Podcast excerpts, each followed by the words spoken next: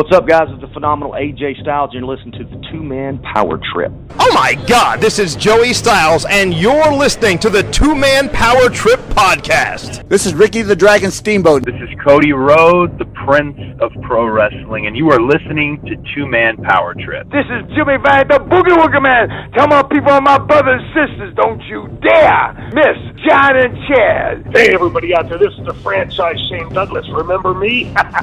well, guys, it's great to be on the show again. I appreciate you asking me back. So you said you were going to pinch yourself. I didn't know it was that kind of show now. I mean, if you guys are in the privacy of your own home, if you want to do these things. Good. How you doing, Chad? Hey, Johnny. Cool, man. What's going on? We're ready to go or what? Uh,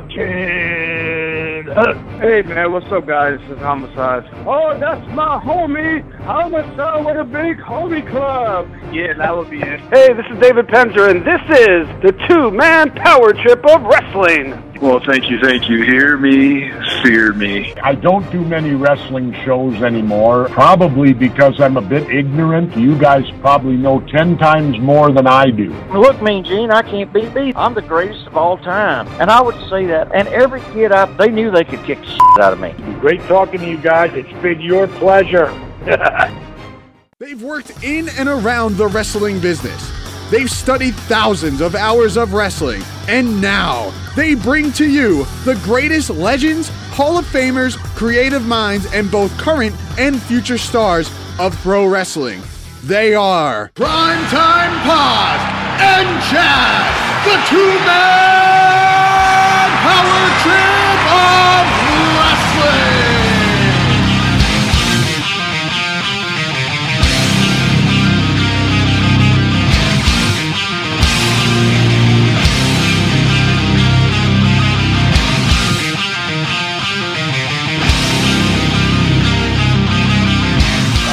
W has a hold of Homicide's leg, and now which allowed his partner enough time to catch Homicide on that top turnbuckle.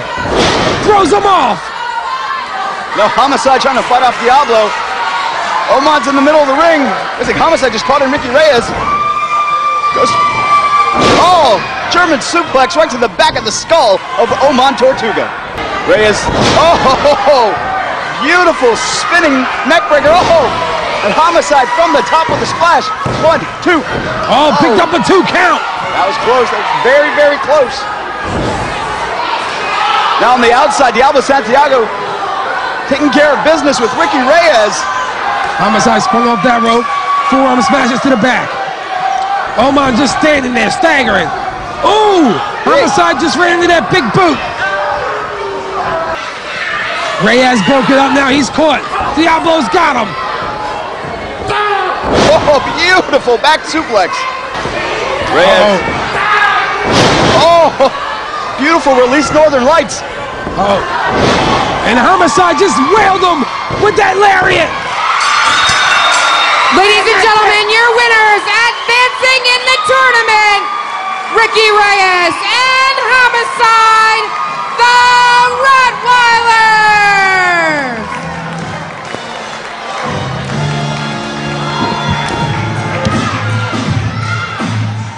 This is the two man power trip of wrestling. My name is Chad, and as always, I'm joined by my tag team partner, the one and only John Paz.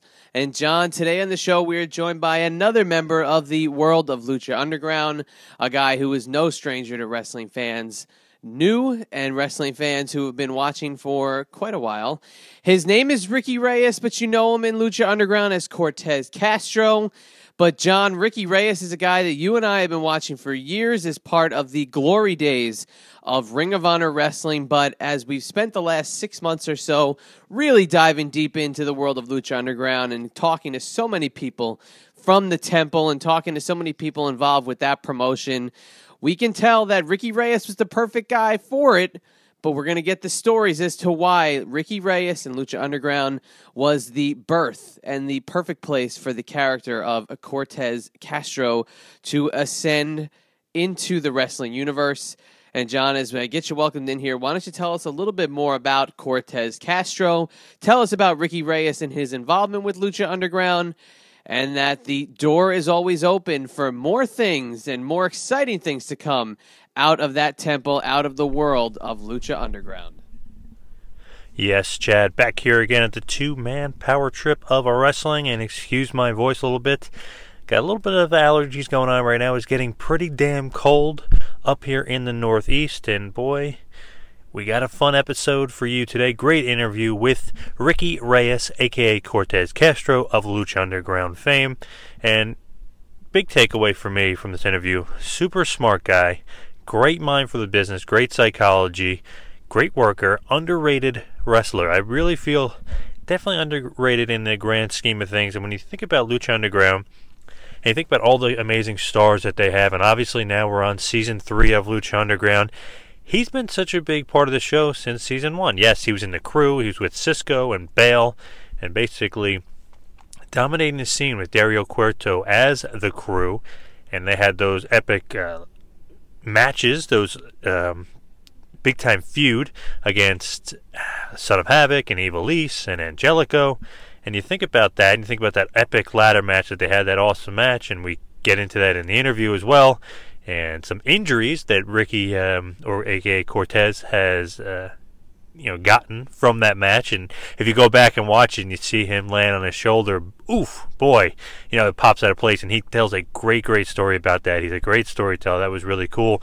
But in the grand scheme of things, when you think about the crew, when you think about him, we get into detail. He was the very first guy signed by Lucha Underground, and that says I know a lot. Basically, saying that that's the guy that they eyed, that's the guy that they wanted, that's a great talent, and they went out and they got him. So, a little uh, tidbit. I'm sure a lot of people don't know that. I didn't know that at all from this interview, but uh, we, we learned a lot of good stuff from the interview. So he was the first guy ever signed by Lucha Underground. Very, very cool. And I think that uh, it goes a long way and it shows you the level of importance they have in him and, and things like that. And obviously, as season two rolled around, one of the biggest uh, twists and one of the biggest turns. It was so cool and, and so awesome and so well done that he was a member of the crew, yes, but he was secretly working as an agent. You know, he was, he's a he's a cop uh, trying to take Dario Cueto down. So I thought that was awesome, and what a twist! And didn't see that coming at all. And that's what's so cool about Lucha Underground. It's just these interesting things that you'll see on a regular TV show, but now it's basically wrestling and a TV show, and that's what Lucha Underground is, and that's what they're all about. And these twists and these turns and these you know epic things that go on, and it's pretty damn cool. And I just thought that getting into that part of this interview was was a big key for me because I wanted to hear what he thought about it, and he gets very excited talking about it. He says that you know a lot of the wrestlers in the back were really excited about it. Uh, Chris DeJoseph, one of the writers, was so excited to tell him about that major plot twist and that major turn in the story. So that part of the interview was really really fun and really cool that we get to delve deep and we get to talk about you know him being that that spy, that that uh, secret agent, if you will, uh, you know that that undercover cop. So that was really cool part of the interview, and I just love talking all things Lucha Underground with Cortez Castro. Absolutely, and Ricky Reyes fits that Lucha Underground mold without a shadow of a doubt. And things that have been coming out of there, just it's been so different to kind of see it all evolve. And obviously, we're not even close to being done with season three and Ricky Reyes and time that he's had in professional wrestling. He's proven himself around the world. But, John, it's time to talk about your favorite topic, and that is Ring of Honor Wrestling, the heyday of Ring of Honor Wrestling, a time where the shows were can't miss. The guys are basically uh, running the wrestling business today in terms of uh, the mainstream landscape. But Ricky Reyes was right there in the thick of it. And I know this was something that you were chomping at the bit to talk about. And I'm going to let you take actually the show the rest of the way. Tell us all about Ricky Reyes' time in Ring of Honor and also the kind of cool stops he's had along the way and what we have to look forward to, and then get it on over to the interview and hit the two man power trip of wrestling business. But John, the floor is yours. Talk about Ricky Reyes' time in Ring of Honor and all the amazing things that I know you have such fond memories of, and this was an absolute joy for you to talk about. Yeah, of course, with these interviews, I love talking Ring of Honor, and especially guys that were around Ring of Honor during their prime years, the best years for ROH. And now it's not just me saying it, or Chad, it's not just you saying it. We had Ricky Reyes, aka Cortez Castro, in this interview saying how much he thought that that was ROH at its best. And no offense to ROH now, I mean they're doing great. They're you know they're all over the world. They're, they have a partnership with New Japan Pro Wrestling, which speaks volumes, and that's just unbelievable. But those years the 04, 05, 06, 07.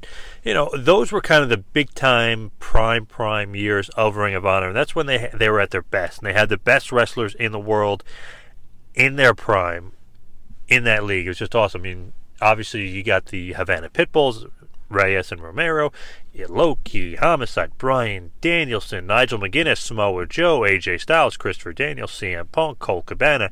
All these guys, I'm sure I'm leaving out a, a, ton of names, but I'll just stop there. A ton of guys that are just unbelievable and they're great and they're all in ROH at one time. And with obviously the Havana Pitbulls, I'll also mention the Briscoes because they had a great feud and great matches.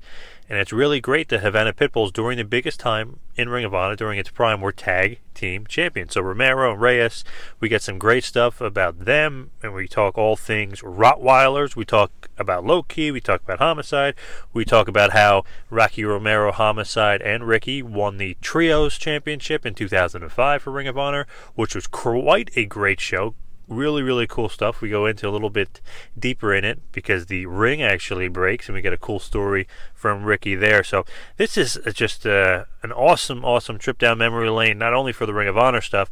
When we talk about some current stuff, obviously we go Lucha Underground, we talk some great stuff there.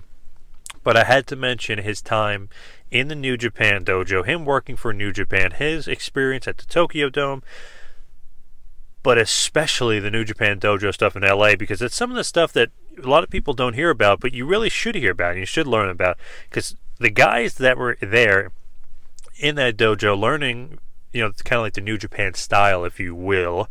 You know, really kind of becoming young lions for New Japan. At that point, Rocky Romero, Ricky Reyes, Daniel Bryan, aka Bryan Danielson, Samoa Joe was over there, um, Makabe was over there, and big time star Shinsuke Nakamura was over there. So you get awesome stuff, and I love going behind the scenes in New Japan Dojo because those are some of the greatest wrestlers in wrestling today, and kind of were up and coming at that point when they were at that dojo. So that was some really really cool stuff. And uh, last but not least, just a little uh, throwing another little tidbit there. He's got a great, great story about Hiroshi Tanahashi, the ace of New Japan. He's got an awesome story at the end about him. So this was a really, really, really fun interview. I just love his attitude. I love his passion for the business. I love his psychology for the business, and I love that he has just such a great mind for the wrestling business. So just sit back, relax, and enjoy Ricky Reyes, aka Lucha Underground's Cortez Castro.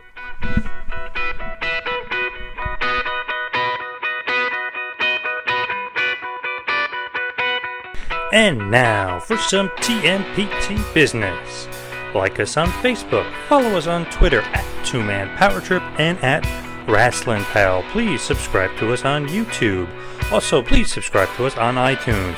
While you're on iTunes, check out the feed for past legendary episodes featuring the late great American Dream Dusty Rhodes, Bruno Sammartino, Jesse the Body Ventura, Ricky the Dragon Steamboat, WWE lead attorney Jerry McDevitt, the phenomenal AJ Styles, the Demon Kane, Dean Ambrose, and so many more. Also, while you're on the web, check out our website, tmptofwrestling.com. That is tmptofwrestling.com. Also, while you're surfing the web, go to wrestlinginc.com. Yes, that is wrestlinginc.com, your number one news source for professional wrestling and sports entertainment. Also, please check out ProWrestlingTees.com. Yes, that is ProWrestlingTees.com for your t-shirt needs, featuring stores like our own store at the Two Man Power Trip of Wrestling, Tito Santana, Koko B. Ware, Magnum TA, Paul Orndorff, Kevin Thorne, and Buff Bagwell. Also, for you Android users out there, check us out on Player FM. And now, without any further ado, a former two time WWC Junior Heavyweight Champion, and a former Ring of Honor World Tag Team Champion. He is currently a Lucha Underground star. He is Ricky Reyes, aka Cortez Castro. Please enjoy.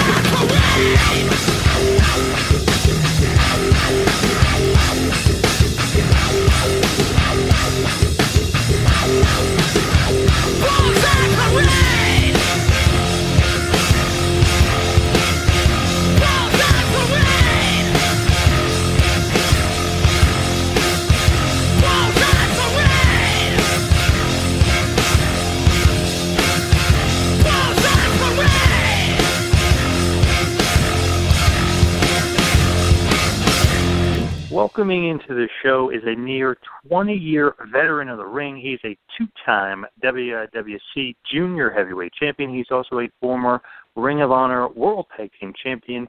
You may know him as Ricky Reyes or Lucha Underground star Cortez Castro. Welcome to the two man power trip of wrestling. Cool. Thanks for having me. No problem. So right off the bat, I definitely want to talk some Lucha Underground with you. And obviously, you know, the big thing right now is season three is underway on the El Rey Network, and it's every Wednesday night at 8 p.m. Also, check your local listings for any other times. But what is going on with season three? How do you think season three has been coming along so far? Well, um, I mean, it's by far like the best season uh, we've had, definitely, and it'll it only gets better. But like, um, I just like I enjoy the show altogether. Like when when we're doing it and we're taping everything, um, I don't like to watch like the big matches and stuff like like there. Uh, because we're usually upstairs, like um, and we watch it on the monitor. Like we have like a big screen in the in the room, but uh, I, I like I like to watch it as a fan, like just kind of like enjoy the show because like I try to keep my you know like like focus on what I'm doing and and my character and everything, so I don't ask too many questions on what everybody else is doing because I like it to be a surprise. I think a lot of us kind of do that. Like we just we're so caught up doing our own thing that you know, in passing you might say like, "Hey, I'm doing this" or "I'm doing something like this," and you know, but um, it's it's such a good show. Like I haven't met anybody that doesn't like it. You know, like uh, I I I probably meet more people that haven't seen much of it, and then once once they start to watch it a couple times, uh, you know, they they tell me like, "Oh man, you know, I'm, now I'm hooked, and I got to watch the whole thing," you know, because it's like a, you know,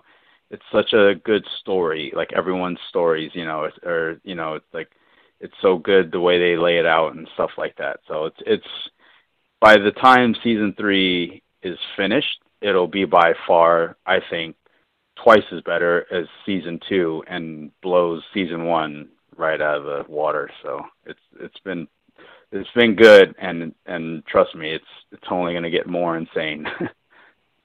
hmm. Wow, there's some pretty high praise for the show because uh, if anyone's seen obviously season one or season two, came off mm. quite well, and obviously you know it's a great, highly recommended show with a lot of great feedback. And you mentioned how cool is it to have that episodic TV feel to it, where you want to watch every week and you have to watch mm-hmm. every week.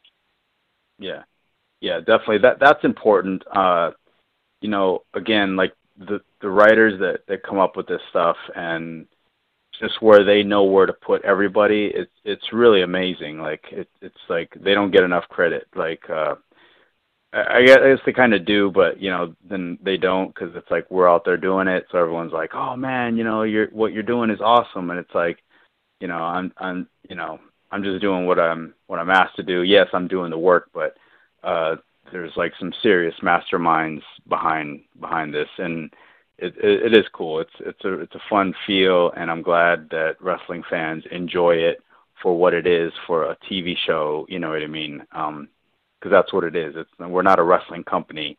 We're, we're getting more involved on on the wrestling business and more now because I think now all the big shots and executives like I guess from El Rey, I think they realize okay, like this is a bigger animal than they expected it to be because they just thought it was going to be another TV show and didn't realize just how you know demanding the wrestling fans are like they want it and they want it all the time you know wrestling fans are used to no seasons you know what i mean so when lucha underground isn't on you know it's like you literally like like fans will complain, you know what I mean, because they want it they want it all year round. So it's it's pretty cool. It's uh it's definitely become like like a bigger monster than I think a lot of people in within the company originally thought it was going to be, except for the wrestling people. You know what I mean? Like like the mm-hmm. yep.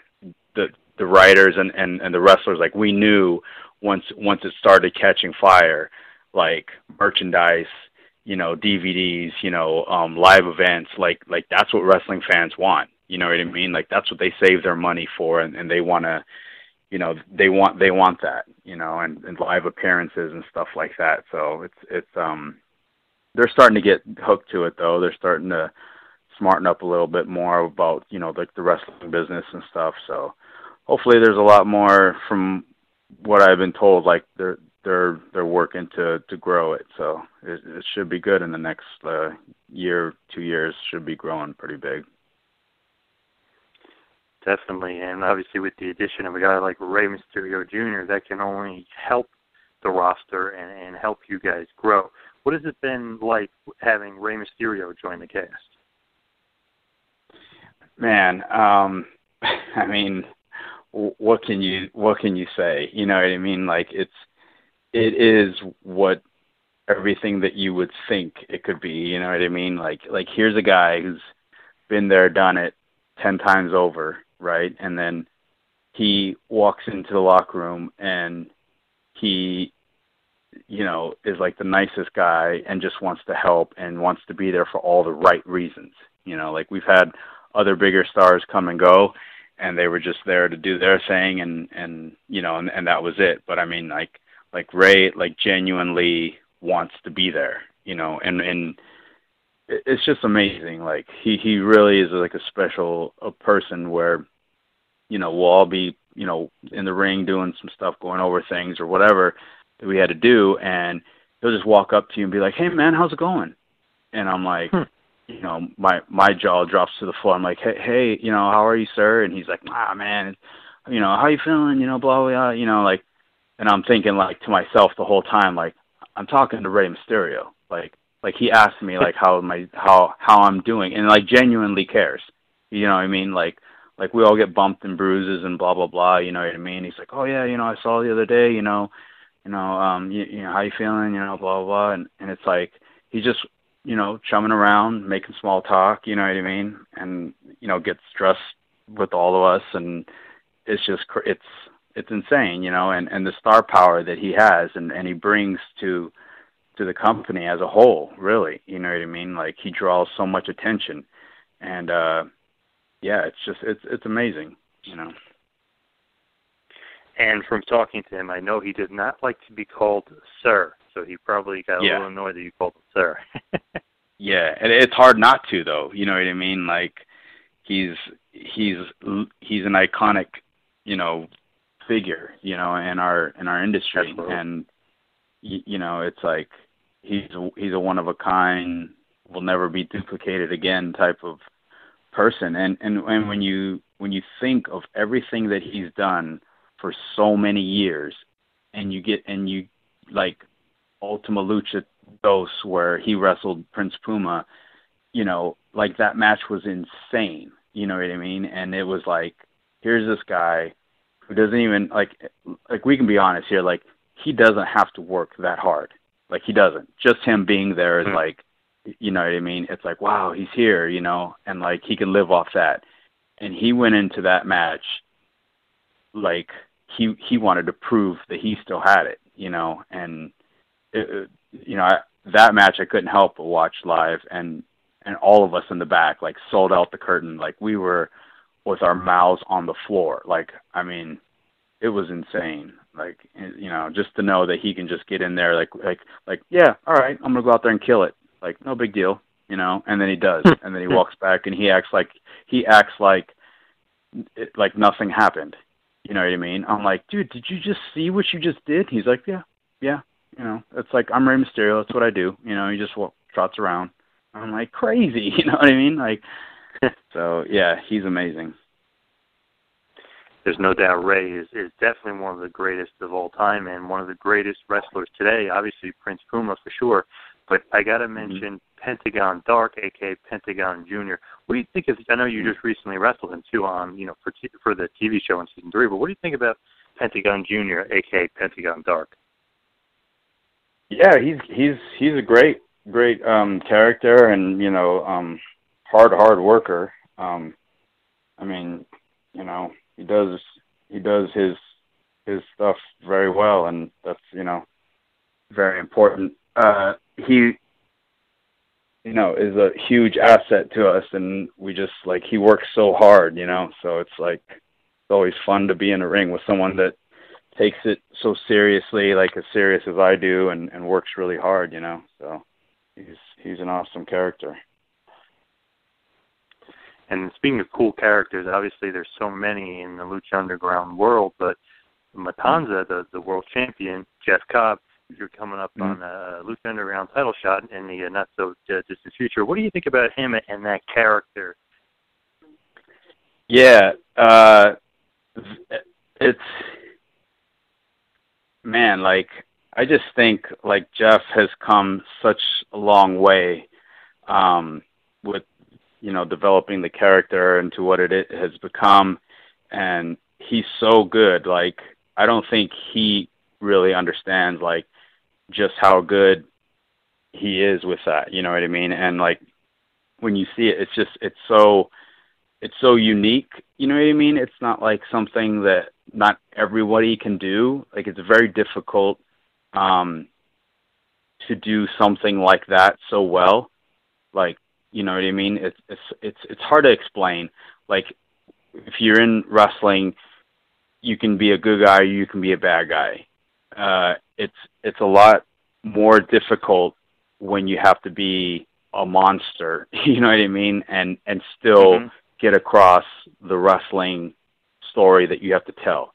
You know, that takes a lot a lot of work. That takes a lot of work on that that falls on Jeff's lap like on his own. Like that's something that he has to research and find, you know what I mean, like what works for him and uh what he wants that character to be. Like you have to go in depth into that character and and really, you know, uh experiment with different things and kind of like create your own uh you know style and stuff like that he's done he's done an amazing job with it so Yeah, there's no doubt. He's a really cool character and definitely different. And I feel like with Lucha Underground, like Mil Muertes, there's just so many different cool characters that you know the show has, and obviously the writing plays a big role in that. But do you like the fact that we're Lucha Underground? Each kind of character has its own importance to the show, and no character is kind of, you know, there's some more important characters, but no character really is, you know, quote unquote jobber. No character is unimportant to the show. oh yeah absolutely and and that was um the head writer uh chris dejoseph that was his idea and goal with with this show was everybody was going to be doing something you know what i mean? And and everybody was going to have their moment you know and everyone was going to be something special. And so it, it really is amazing because like I guess the last time I was around that type of environment was when I first started with ROH, uh, like in '04, I think it was. Um, you know, we would we would be on the road for the weekend or whatever, and like one night I would be opening match, you know, and then the next night we'd be in like the main event, you know, and it was like that almost every weekend, you know, and that went with that went for like us as a team and and a group and everyone else like you know what i mean like like when you're first when your opening match on night one is bryan danielson versus alex shelley you know what i mean? And then your Mhm. main event Yep. the next night the main event the next night can be you know uh nigel mcguinness versus samoa joe. You know what i mean? And or bryan danielson versus nigel mcguinness. You know what i mean? Like that's how that's how deep that roster was like in those years. And like a lot of people refer to it as like the best years ROH had and quality match quality wise had to be you know like there was you know like we would open up one night and then we'd main event in the six man the next night you know and we'd be you know I mean you can put us anywhere you know and um we, it, no one really stuck out as being a bigger star. Everybody was so over you know um so that's how I feel when I think of the show now, it's like who's the main event tonight, and then you see it and you're like, oh, that's awesome. You know, it's almost like yeah, they got their turn, or you know, this is building to this, and and you know, everyone gets that that moment. So it, it's it's pretty cool. It's, very unique in that sense because I mean, I think that's a lot of problems in other wrestling companies. I guess like you know, guys getting stuck doing uh maybe similar, you know, kind of nothing, you know, what they would refer to as nothing important, I guess, for like a very long time, and that gets frustrating. You know what I mean? Like, uh, so it's cool to to know that like everyone's working for something big, you know, and everyone kind of gets their turn. So it's it's really unique and and it's very healthy, you know, for for the business. That's a great comparison to ROH back in 04, 05, 06, like the basically the prime years of ROH. But come back to them in one second. I just wanted to mention, as far as you know, what you're saying with Lucha Underground, the characters are so important, and, and everything seems to get over. But I also feel like the Temple is a really cool venue, and then the crowd itself brings a whole new vibe to things too. Do you like the Temple, and do you, you feeling it from the crazy crowd over there in Boyle Heights? yeah, definitely. I mean, it's it's one of those places like like I was there for the first show, you know, and and been from the start. So I was actually the first wrestler to sign with Lucha Underground. Um, so I I kind of like definitely feel like attached to it and stuff. So like a lot of us that were there, there was maybe like 14, 15 of us, I think, on the first weekend. Like definitely feel like a good connection with it, but uh the the way it's set up and the way it, it's just kind of done, like it's very fan friendly. You know, the environment and and the setup. So the fans, like you can feel that energy. You know, and uh and a lot of us like you know i i mean when you're hurt you know and and you're not sure that you're going to be able to get this off or be able to get through this or or something and you get out there and you just get that rush and you hear that crowd go crazy, it's like, man, you just everything just goes out the window and you just go balls to the wall and like that's it. You just go, you know, and then like it's because of that crowd and the and the energy and the excitement, you know what I mean? I mean, there's like I when I dislocated my shoulder when Angelico jumped off the uh the roof of uh Dario's office and he drop kicked me off the ladder um like when I fell, it it was towards the end of the match. I my arm came out my of, of my shoulder socket. But what people don't know is like a week, one week before that, I had knee surgery and I wasn't even supposed to be wrestling. Like I had my meniscus removed and I was supposed to do like a few weeks of rehab and stuff. And I was like, didn't say anything. I was just like, well, I'm just going to get it done. And like, it was like tender. You know, I mean, I I could work on it and stuff and move, but like I was being, I was I was in the back. I was like really nervous and like you know wrapped it up real tight and braced it and everything. And I just remember uh I was going to hit Son of Havoc from behind and I remember I just bolted after him and I cut the corner and I hit him as hard as I could and I remember thinking, yeah, like my knee didn't hurt, you know, like it was probably the first time I made that type of movement um and with no pain, you know, at all. And I honestly think it was just like the adrenaline rush like like just the crowd was like going crazy the whole match. Like I knew this big spot at the end was going to, you know, pop the crowd crazy and you know, even when my arm came out, it didn't hurt at all.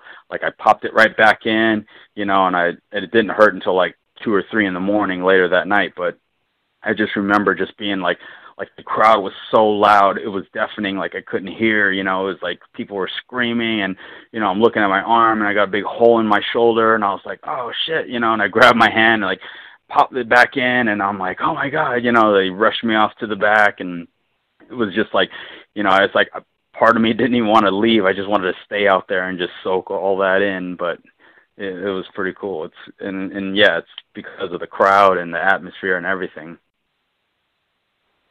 And then you you know you throw in that it's a really uh, well crazy, I guess you could say, crazy spot that he pulled off, and the crowd just went nuts. but obviously, yeah. you know, there's there's the other end of it, and you're on the other end of it getting nailed.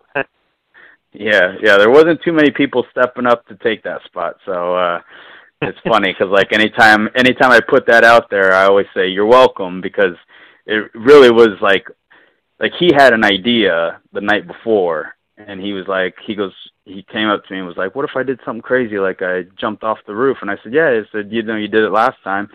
And he goes, "Well, if I drop kick somebody off the ladder?" And I said, "Ooh, I'll do it. Like I'll take it." And he goes, "Really?" Mm-hmm. And I was like, I was like, these other two idiots aren't going to do it. I was like, sound, you know, to me, the match needs it. You know, I said that it ha- that has to happen. Like that was the only other thing that we could do that would top the crossbody. You know, and I said, and what better? What I mean, there's no other.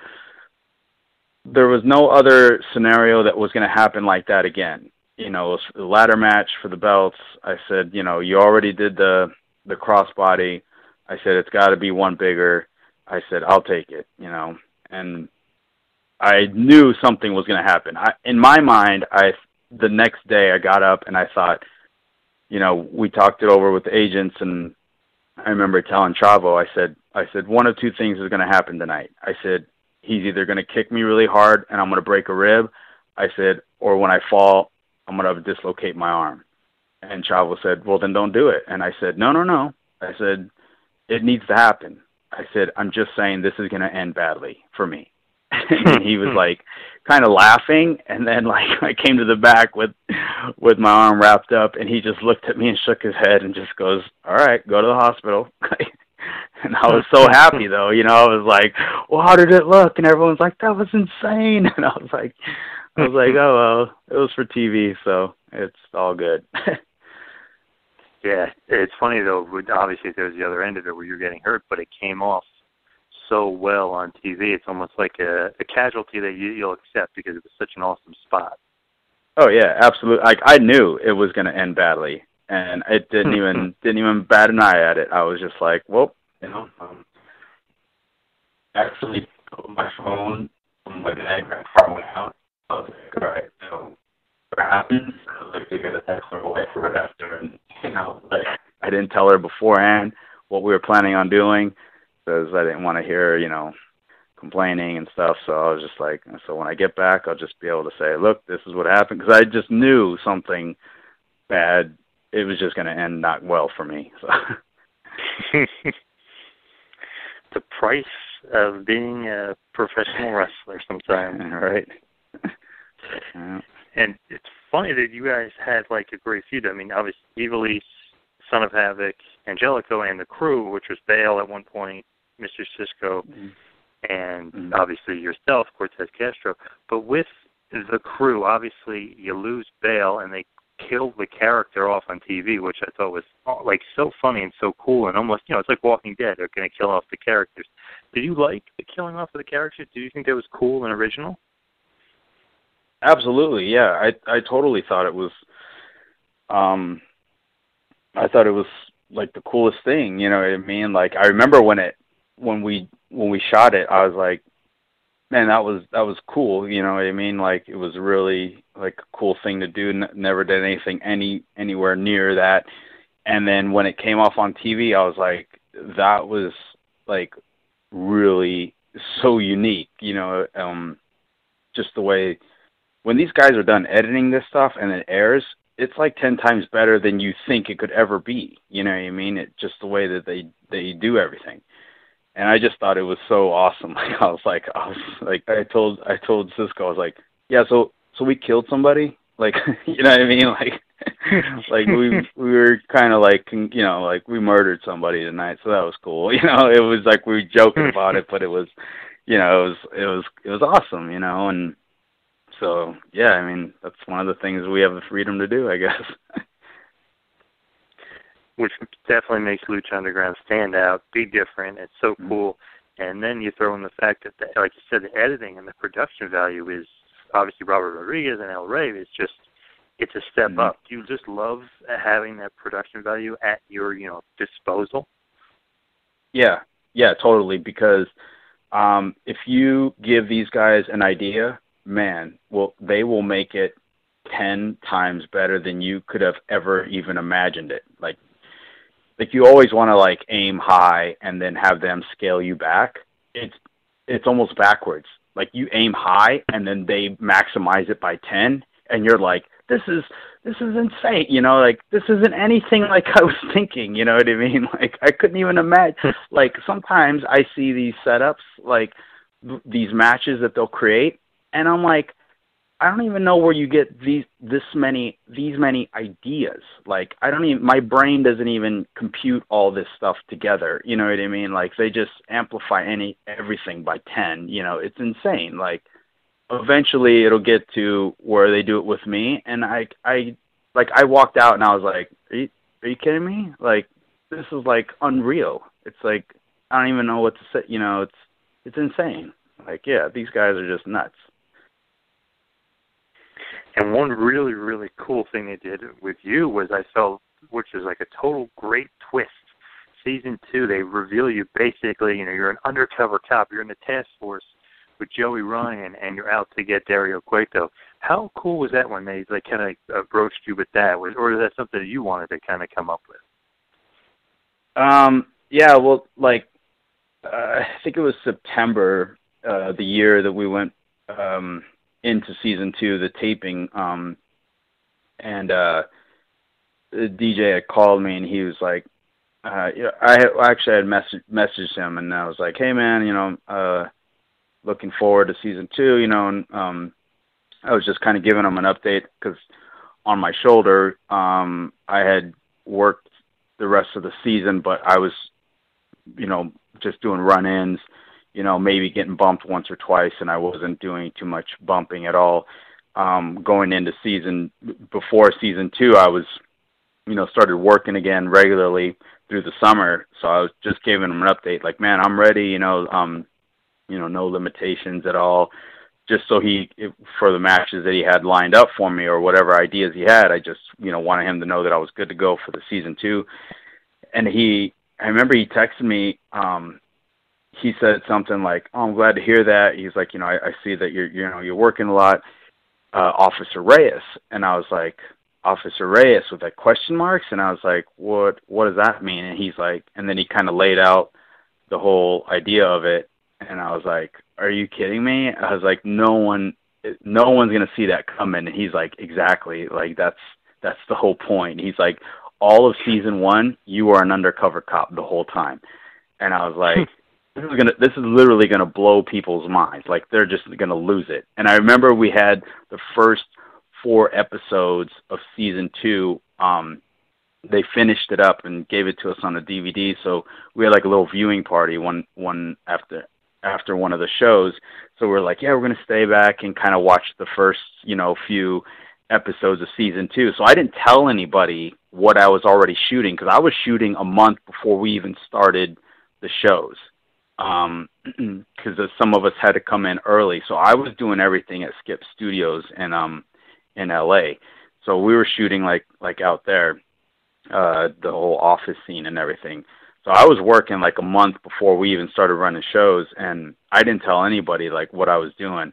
And everyone turned like when my scene came up everyone turned around and looked at me and they were like are you shitting me? Like you're a cop you know so it was like it just blew everybody's mind they were like i can't believe it like the fans are going to go nuts and they did like once they revealed it was me like people were tweeting me like oh my god he's a rat you know like it was awesome that was uh, quite the reveal. I mean, it was so funny. It was almost like, "What the hell? Where, where did that come from?" So that was right. that was definitely definitely pretty cool. So what's it like working with uh, a guy like Joey Ryan, who's obviously you know uh, a, a veteran of the ring, but uh, he's definitely a unique character.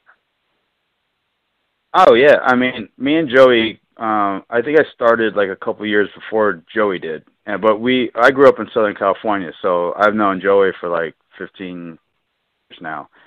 So um, yeah, like we we started together and trained together for a while and went to similar schools and kind of ran up and down Southern California together for for our first four or five years of, of wrestling. So, I mean, I, I've known Joey for forever. Um, but uh, like the characters are so different, you know, because like they just wanted Joey to come in and just be Joey, and that's the the, the best thing about about Lucha Underground as well is like when they put thought into these characters, it's kind of based off who you really are or how you really are, you know. And, and um, so I remember when DJ was like, "Well, look, you know, Cortez is is what Ricky Reyes is in the ring as a as a villain or a heel, and then we want Officer Reyes to be, you know, re- like Reyes, like you know when you when you come to you know you come to work and you you talk about you know you, your, your kids and your wife and you know and you, you just like a good person, you know, like like as as you are, and then we want Joey to just be Joey the Joey Ryan character, you know, so that that was going to be the difference between Cortez and Officer Reyes, you know, so it made it really easy for me um, to to be that character. So the beautiful thing about it is like Joey's so good, you know, at being that character. So it just, I mean, all they do is highlight, you know, how we kind of are. And it's funny because like when we're together, Joey and I, like, w- we love wrestling so much that that's where we connect. And then everything else is just kind of opposite. You know what I mean? So, so Mm-hmm. just being able to go to go through the the scenes and stuff. It and honestly, I don't know how many times like we go to shoot something and I'm biting my tongue trying not to laugh at him because he's so ridiculous. Like and then he'll do something and we'll talk about it. And He'll go, "Should I do it more?" And I'm like, "Yes." And he'll do things just to make me laugh and we're trying not to hmm. laugh like in the middle of these scenes cuz like of course you're shooting on set with like a thousand people just staring at you, you know, and I'm trying not to laugh and he's like, you know, you know, like moving his hips or or whatever he's doing, or sucking his lollipop like really loud, like obnoxiously loud, and they're like, "Yeah, that's what we want, more of that." And he's like, "Yeah, you like that? You like that?" and I'm like trying not to laugh, you know, and like here comes my line, you know, and I'm trying to like, you know, not bust up laughing, and it's ridiculous. It's like it's like too much fun almost. which is awesome, and it just shows you, you know, what you do and you're having fun at it. Definitely comes off on the screen because Lucha Underground is just absolutely amazing. But if I could go back to what we kind of were talking about a little bit before with Ring of Honor, he said mm-hmm. basically you were there during the prime of ROH, and without a doubt, that was the best time. I mean, ROH is still good now, but that was the best quality of wrestlers, the best quality of matches, and the Havana Pitbulls were front and center. You and Rocky Romero, former tag team champs. What was it like coming in with Rocky and having a great stamp, and almost like immediately just being thrown right into the wolves and fighting the Briscoes? Yeah, that was um uh I remember like we got um we got booked for for ROH and it was uh like I think they announced it on their website and I didn't even know cuz like Rocky was the one talking to to Gabe or something and I remember we were in Santa Monica, like we were training with Josh Barnett at the uh, Inoki Dojo, and we were at Simon Inoki's house to watch like a UFC or something.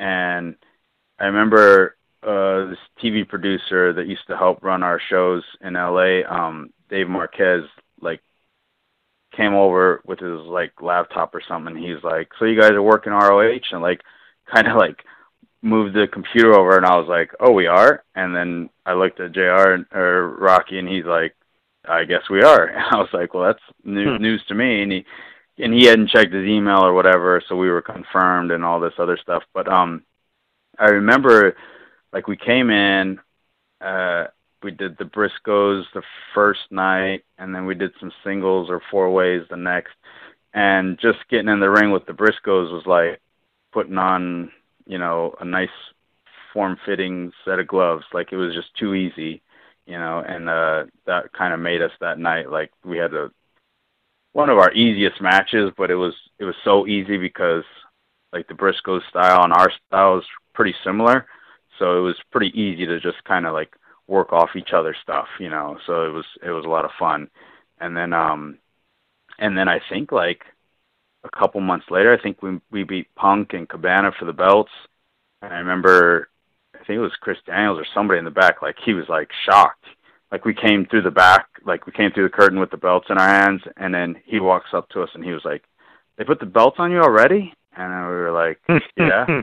and he's like, hey, you guys have been here for a cup of coffee, so sure, why not? And, like turns around and walks away, and we were like, oh, like we're not writing the show, you know what I mean? Like, so it was just, you know, it was like he was of course just like joking, but it was uh, it was just funny how he he was like, yeah, you guys have been here, you know, two months, you know. So, Hmm. but, you guys, yeah, I mean, it was. Did, uh, you guys definitely had a great uh, start for sure. Yeah, I mean it was fun. I mean they, you know, like like I said, it, it was pretty easy to get in the not easy, but uh like to get us in the main event. It it just like not like you had to work. Like if you were in Ring of Honor, like you were considered like a main event wrestler. I remember like in those years, like oh four, oh five, and stuff. Like uh, you know, like the whole thing about ROH wrestler was like I kind of carried it at least. Like I tried to like like you, you should be one of the best wrestlers on the planet if you worked for ROH at that time. So I know like when I did when I did other indies and stuff, like I kind of kind of carried that with me and made sure that like I went out there to prove a point. You know, like like I wanted people within the industry to say, yeah, yeah, he's an ROH wrestler, and I wanted other people to say, yeah, you can tell because of how he is in the ring. You know, so it was once you got into ROH, you were kind your the hard work was already done, and then you can enjoy wrestling other top wrestlers from around the world. You know, so that was that was a lot of fun.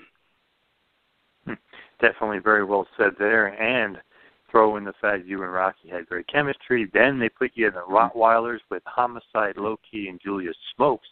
That was one hell of a faction. Did you like being thrown in with those guys? Yeah, and um like I I guess I was just kind of out of the loop with a lot of things. I didn't even know that that was happening that night. Like when Low Ki came back and we beat up Joe and like laid him out in the ring and we were the Rottweiler. Like I didn't know that until maybe an hour before the show. Like I'm just so oblivious to like I get to you know I come in I just want to work out you know get some food and get to the building and, and work on my match you know and I knew we had uh we had like a big match that night and stuff like that.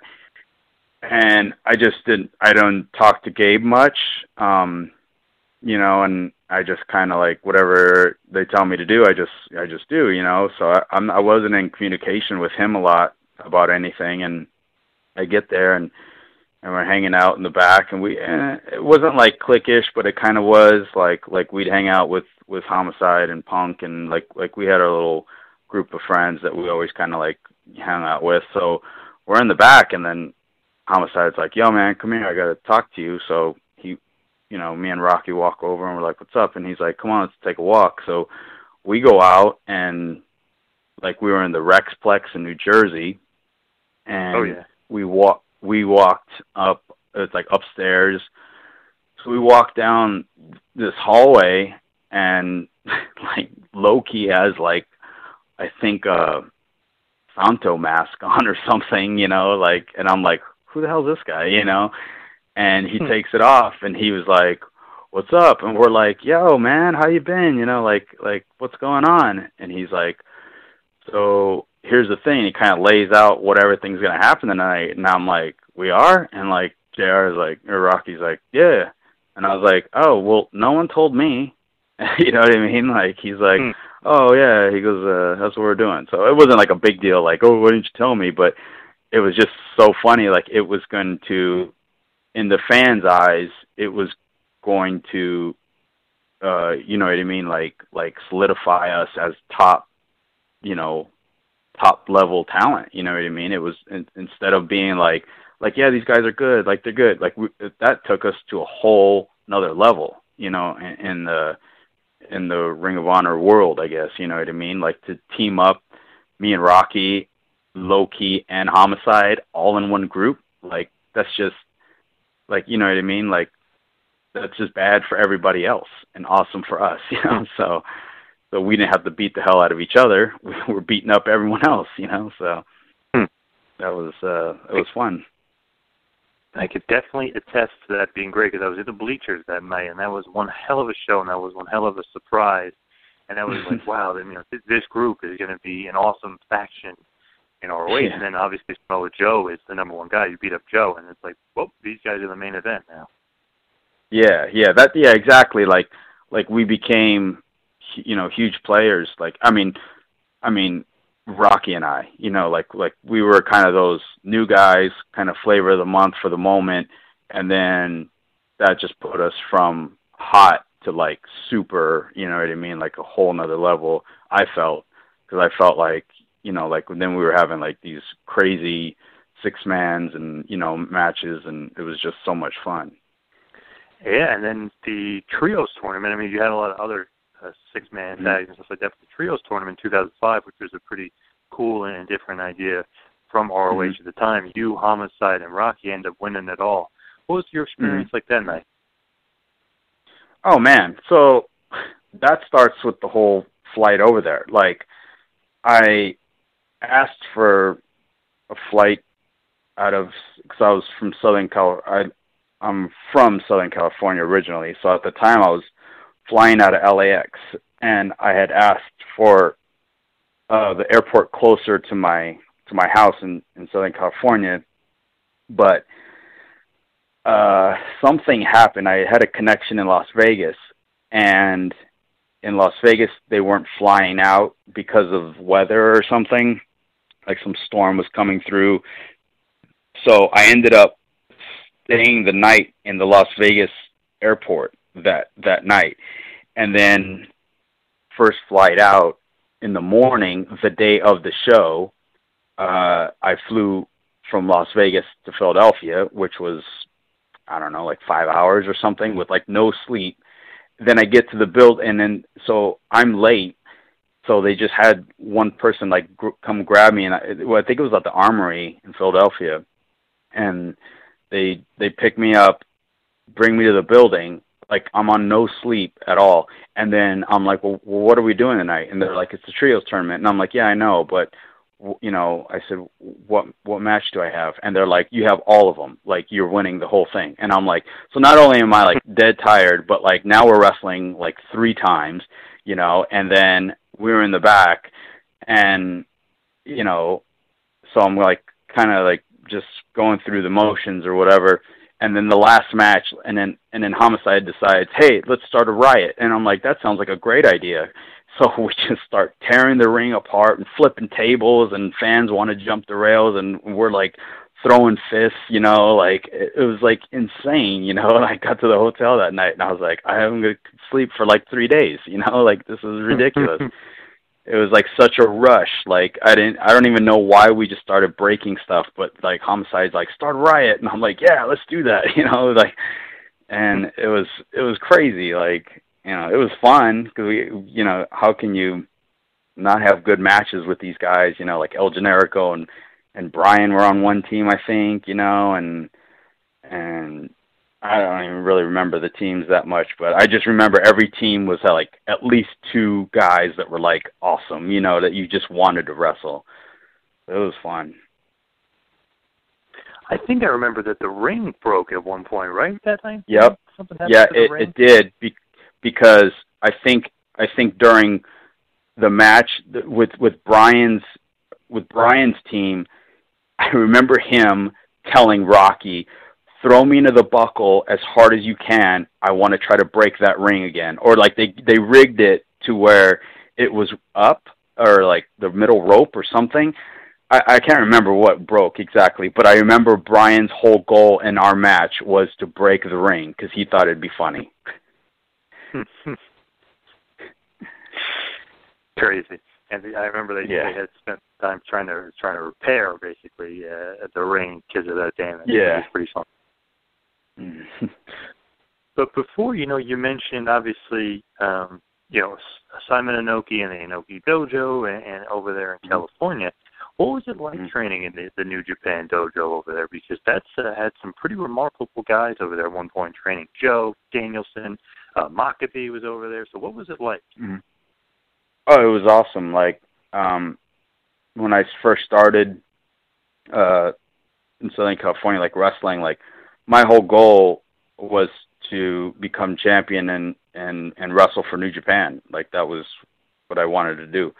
And um I just uh once it opened up, we were it was kind of like a like invite only to go train there. And so me and Rocky we got invited and we were there the first day they opened like the ring was shipped from Japan and the ring crew was was flown in to like put it up correctly and everything and we were there and we helped and uh it was just my dream to wrestle for New Japan and you know I got to do that on quite a few occasions and you know it's just like the training there was was uh more for MMA geared because the Inoki army that was coming out of that gym was to be more like shoot based style pro wrestling. So we needed to learn the correct techniques and basically we were training to be fighters um in the pro wrestling world. So that was kind of like the training. So every day was a different discipline. Like the original group of guys that were there were TJ Perkins, myself, Samoa Joe, Rocky, Brian, um Makabe had was like came came down I think for like 6 months. He he lived there and uh and tra- helped train us and stuff. But every day was like a different discipline. It was like we had uh Greco-Roman like on Tuesdays and then we had Brazilian Jiu-Jitsu on Wednesdays and we had um we had Muay Thai on Thursdays and we had boxing on Mondays and then we had a, a weightlifting day. We had uh a pro bodybuilder, Ken Yasuda would come in and he usually trains like Ken Shamrock and those guys and like he'd come in on Friday and you know evaluate us and give us nutrition stuff and put us through some workouts and so every day was like a different discipline.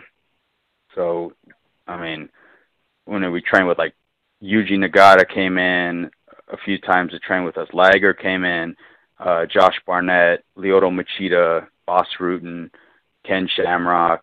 I mean, the, like you would just show up, and then all of a sudden Ken Shamrock walk through the doors and be like, "Hey guys," and we're like, "Wait, that's Ken Shamrock. Like, why is he here?"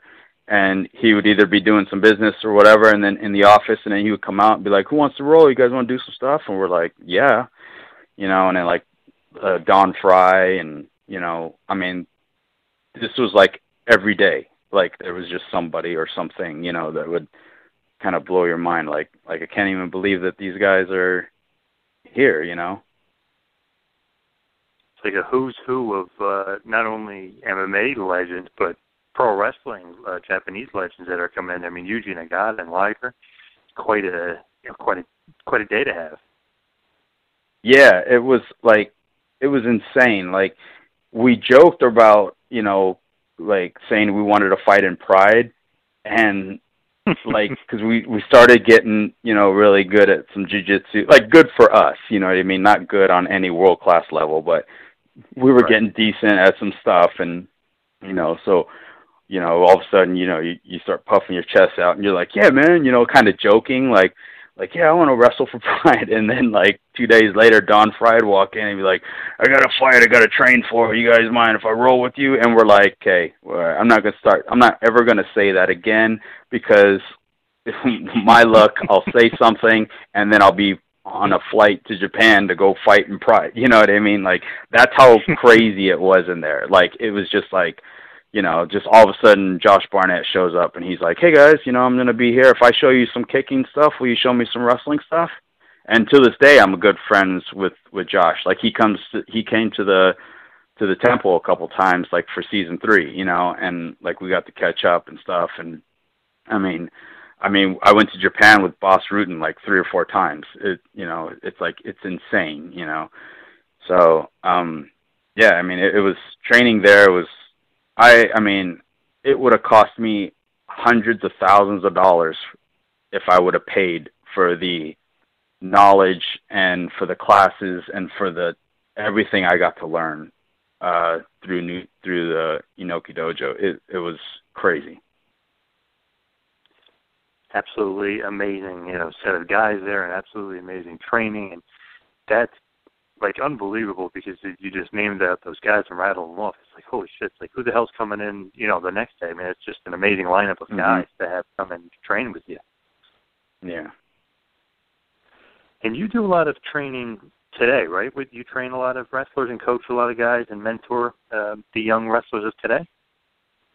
Yeah, I guess I've kind of I, I guess I kind of have a, like a knack for it. I guess like um I don't watch other people's matches unless they want me to, and I don't go around. I'm not that guy that kind of walks around giving people advice, you know, that don't ask for it. But um I actually I had a school in Long Island for a while, and then they the township bought the building that we had the school in and renovated it and closed it down and stuff and all this other stuff. So I wasn't I didn't have a school, I would just go to other schools and I'd want to train like to to get a workout in, but then I end up like, oh, well, can you teach the guys? So I just kind of fell into this whole like, you know, do seminars and and stuff like that. People just kind of really um kind of just take to my, you know, if I have a vision or if I explain something, I think I just get it across a lot easier to understand than maybe other people do because my trainer that trained me like he would explain something, he'd say, "Okay, we'll do it this way," but then he would give you a reason why. So he always told me that a good trainer will explain why you're doing it this way instead of just like anyone can tell you, "No, no, no, do that hip toss this way." But if they don't explain it to you why you're doing it that way, the goods and the bads, then they're just saying stuff. You know what I mean? Like like why am I doing it this way? Okay, well, just in case this happens or to protect yourself or to protect your opponent or whatever, you know, or it just looks better, you know, for this reason and and these are reasons why we do it this way. So I think people just I I can just explain uh wrestling uh psychology and or techniques a lot better than other people can because like there's a lot of great wrestlers out there but I think like I'm such a, a I nitpick at so many small things that I make those small things so big that other people are like, wow, I never thought of it that way. You know, like I kind of just look in depth at every little thing in the ring and everything that I either do or see, uh, and I just kind of like, you know, make it like a huge focal point that I can tell you one thing to change and it'll blow your mind and you think, I never even never even thought of it that way, you know. And uh I guess uh, I guess I kind of got that from like amateur wrestling, like in high school, because the techniques are so like you have to be so technical in amateur wrestling, and you know the move, the exploding your hips one direction as opposed to the other can you know what I mean can can can mean the world on a throw or a takedown or you know what I mean. So I, I really liked enjoyed training a lot in in amateur wrestling. Like um, I really just enjoy the techniques and like how people get thrown and taken down and pins and and so forth. So uh, now I train a school in um, Danbury, Connecticut, Platinum Fitness Pro Wrestling. Um, so I'm up there like every other week because uh, that's like like a three three and a half hour drive for me. But I'm only there every other week uh, right now. Um, so I get to get up there and just work out with the guys and stuff, and I've been doing that for a few weeks now. And it's great because obviously you have a pretty damn good knack for it, and you you know a lot of people are going to listen to you and pay attention to you because of who you learned from and where you've been in your career. I mean, oof, you pretty much wrestled everywhere, right? Uh, Puerto Rico, Mexico, Japan. Yeah, yeah. Uh, I I don't know. Like, I guess I'm at a point where I don't. I never really thought I would be. Like, I'm I'm the guy that's kind of been there, done that. So, hmm. yeah. I mean, I I every now and again I'll I'll do something like this, like an interview, and people will kind of read off some stuff, and I'll be like, wow, like that's you know, kind of impressive, you know, and uh everything some some things that people are trying to do you know what i mean? And trying to you know or they're trying to be successful at this um i can kind of say yeah yeah like i've i've done that you know? Like i mean i've wrestled in the tokyo dome twice you know? And like that's not an easy task you know what i mean? Like it's uh you know, it's like a very chosen few. I remember when I after we did the Tokyo Dome show in October of 2002, Scott Norton joined the the tour like a week later, and that was the first time I ever met Scott. And I went down to the lobby, and uh he was like, "Oh, hey kid, you know, you're one of those dojo guys, right, from LA?" And I was like, "Yeah, you know, you know." Um, introduced myself and stuff, and he's like, "Well, wait, did you work the dome?" And I said, "Yeah." I said, "You know, like last week we did the we did the dome." And I remember he, I mean, this is Scott Norton in 2002. You know, like he's done the dome. I don't know how many times. You know, but I remember Right. he looked at me. He looked at me and he was like, "That's something no one will ever be able to take away from you." And he goes, "And you can say you made it. You made it in the world of professional wrestling." He goes, "Because not just anybody walks walks into that ring in that building." And it like I knew it was huge, you know. I mean, granted, I was like it was 2002, so it was like my second or third year in wrestling, you know, and it, everything just kind of came kind of quick. And when he said that to me, it, it I was like, wow, like it gave me like some more uh, boost of confidence that I was looking to get after doing that that I didn't actually get until he said it.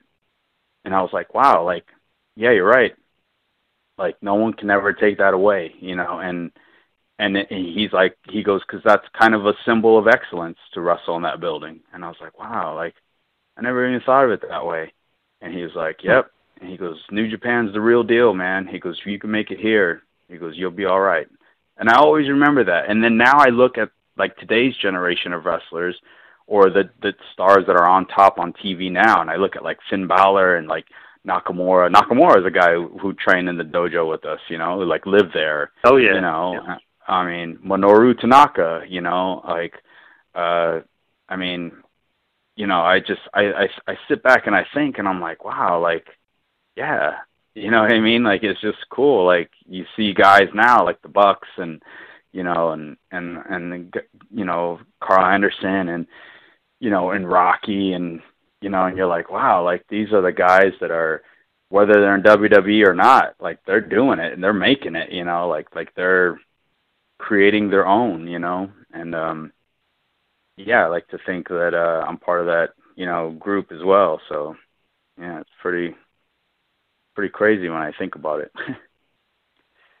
pretty amazing. And obviously, if you wrestle for New Japan, that's great. And then, like you said, you just have the symbol of excellence of the Tokyo Dome. Working one of those shows is just uh, amazing, and it's one of uh, the big honors I would definitely say in someone's wrestling career. yeah, definitely. As I start to wind it down a little bit here, I mean, we talked about New Japan, we talked about wrestling at Tokyo Dome, which is just, like we said, it's just awesome. And we talked about all these different places you wrestled, the ROH in its prime, obviously Lucha Underground. But do you have a favorite match, or maybe a couple favorite matches in your career? Um, actually, one the match that just aired tonight against Cobb, um, was one of my favorite my favorite matches, and uh, for a lot of different reasons. But uh, I there's also a match that'll air later that was a lot of fun. I can't really say because I'll probably get in trouble. oh, no but spoilers, yes.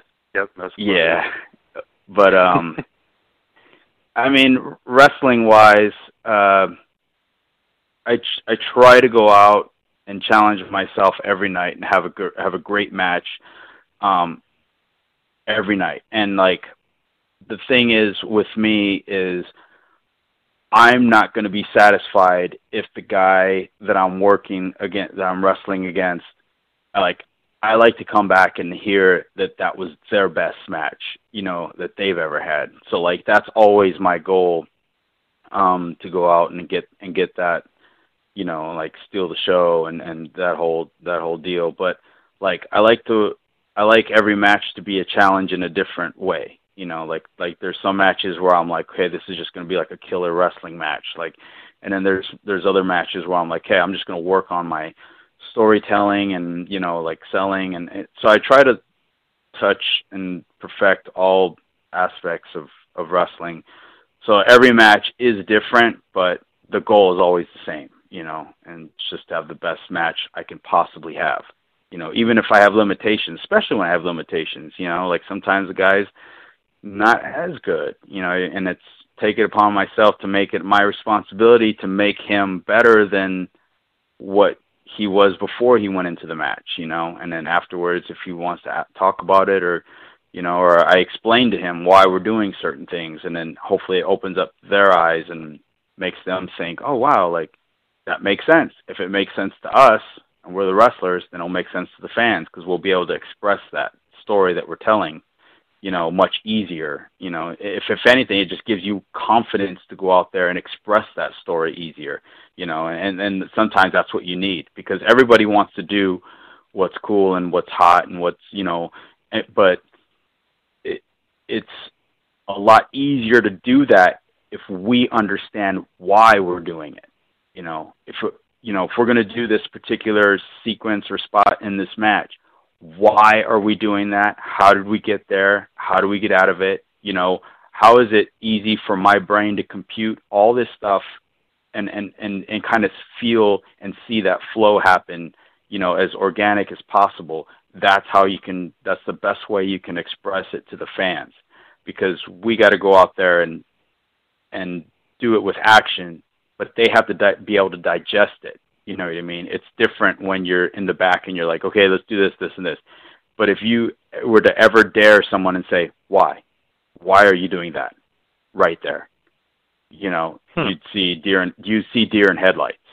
You know, but not with me because I'm going to do it for a reason, or we're going to get to that reason. You know, that's my job. You know what I mean? And uh, Tanahashi wrote one time, and uh, he did an interview, and he said that his matches are like uh, comparing his matches to other people's matches.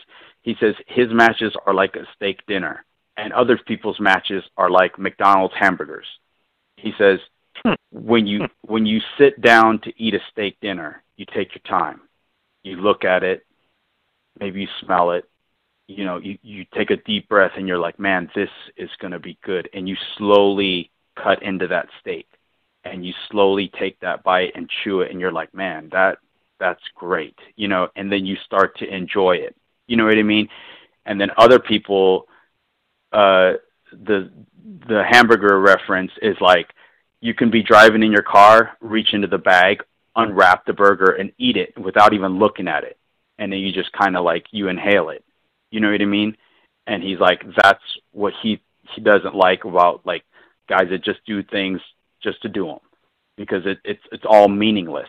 It, it doesn't mean anything. It's nothing worth sitting there and enjoying and having a moment and being like, I'm going to remember this. And that's why he says that he has the best matches because it's a match that eventually like we'll never forget you know and he takes his time and it's it's all the stuff that wrestling is supposed to be storytelling and you know what i mean and all that it's it's like you know, you watch his matches, and that's how they are. You know, they start off a little slow. He gives you a little bit. You get excited. You know what you want. You know what you paid for. You know, when am I going to get it? You know, and then he makes you wait to get it. You know, and that's why he's the man. he is the master. He is the ace, and obviously, what a genius and what a great thing to say. I love that analogy with the steak and, and McDonald's. I mean, obviously, this is why he's one of the best wrestlers of all time, and then you throw in the hat mm-hmm. his epic feud with uh, Okada, which is just unbelievable, five star match yeah. after five star match, and him talking like that, you could see why he is the ace. Yeah. So for you, you know, you've had so many good opponents, obviously, in your career. I mean, we talked about a bunch of guys. We didn't even mention like AJ Styles or Hero. We talked about Bryan Danielson a little bit. I mean, there's so many good guys. Tommaso Ciampa, even to throw out one out there do you have a favorite opponent maybe that you had, or maybe a couple favorite opponents that we kind of didn't even say that you just love getting in there with and have great chemistry? Um, I have great chemistry with. Uh, I wrestled Alex Shelley in Pittsburgh.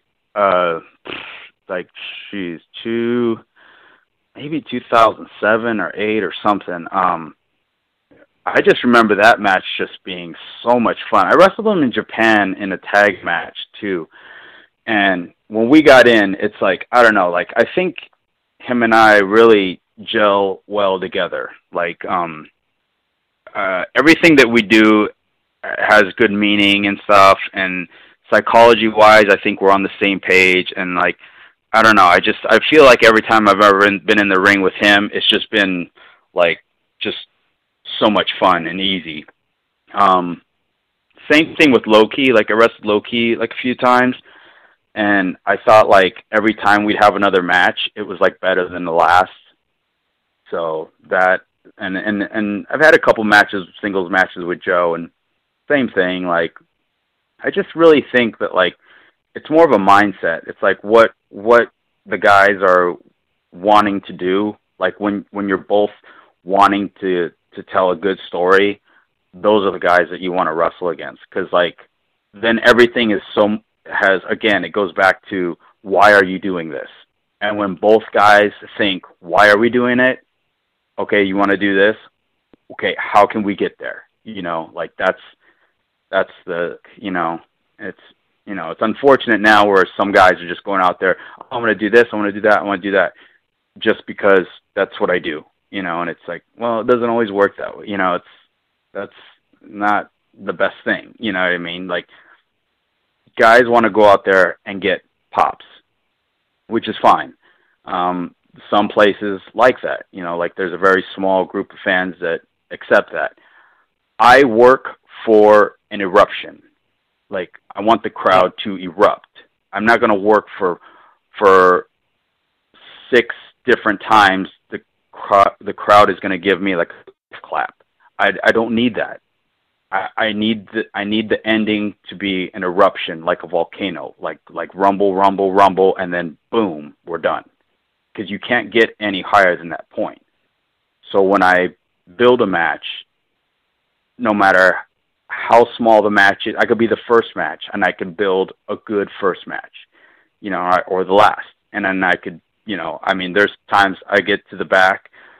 There was this one time in Canada where these two guys um i don't even know their names but they went out and just they just did that. They just did a whole bunch of craziness. Like it was like like ooh ah pop pop pop like like all through the match. Like it was just like you know, constant. And I remember one of the guys came to the back and he's like, You're on last? And I was like, Yeah. And he was right before intermission.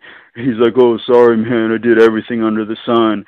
You know, they were going nuts for me, you know. And he was kind of trying to be, I assume he was just trying to be like a prick about it. Like, I don't know. I remember I turned to him and I said, That's all right. I'm only going to do a couple of things that are going to be meaningful. And then I just walked hmm. away from him. And then I went out and did my match, which I, is exactly what I did. And the finish was like the loudest noise of the night, which is supposed to be. And then I walked to the back and he was like, Man, that match was insane. And I'm thinking, I did maybe like a comeback spot, some falsy trades, you know, and we had one epic like trade off, like boom, boom, boom, you know, like, and that was it. It's just everything that we did had so much build and meaning to that when we finally got to the ending, it couldn't have got any higher, you know. And um, I don't remember diving. I didn't dive. I don't dive. Nothing off the top. Um, no one fell on their head, you know. Um, you know what I mean? But it was like, mm-hmm. and and it was probably five minutes shorter than his.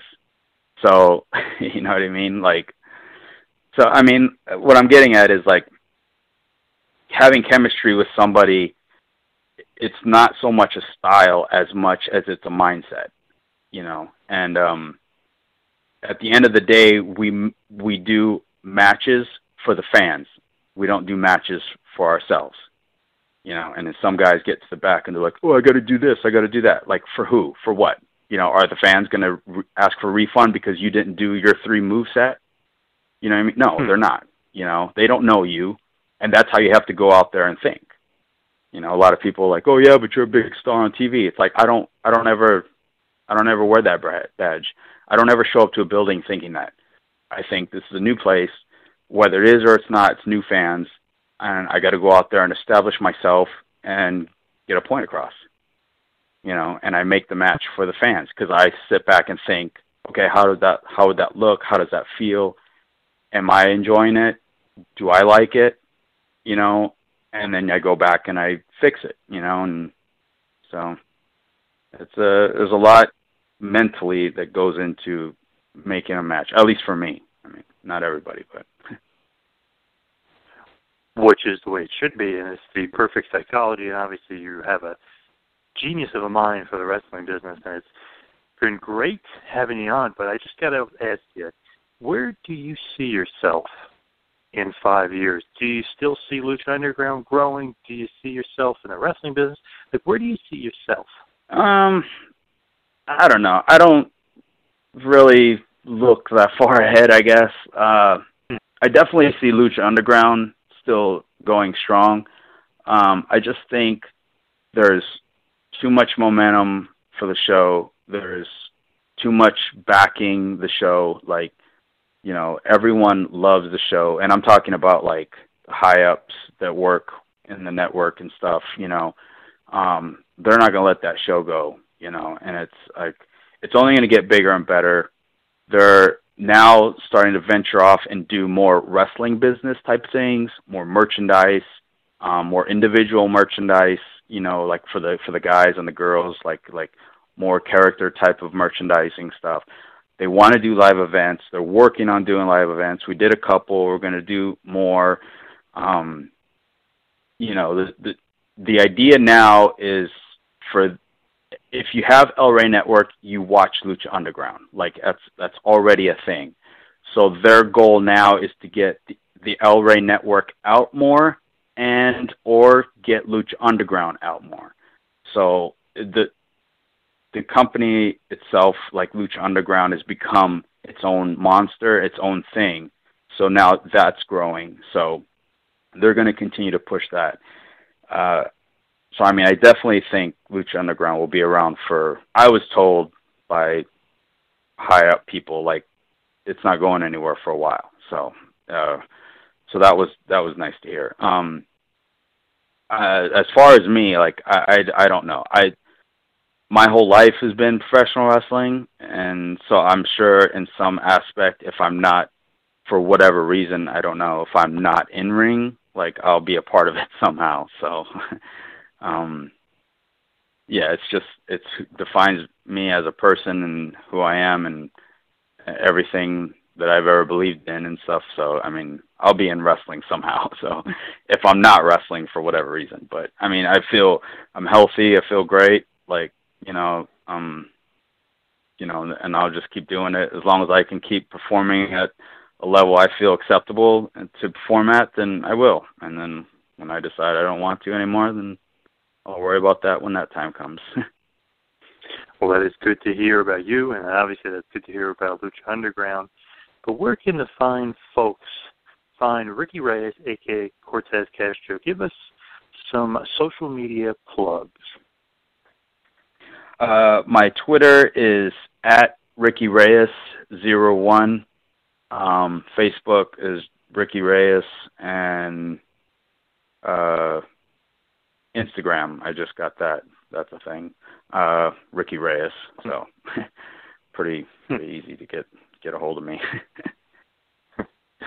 well, I just wanted to thank you for coming on. This has been quite a not only a little uh, history lesson with uh, some ROH stuff and some New Japan stuff, but it's been awesome kind of picking your brain and learning some psychology and learning some good stories and some good storytelling. So thank you so much for uh, joining us tonight.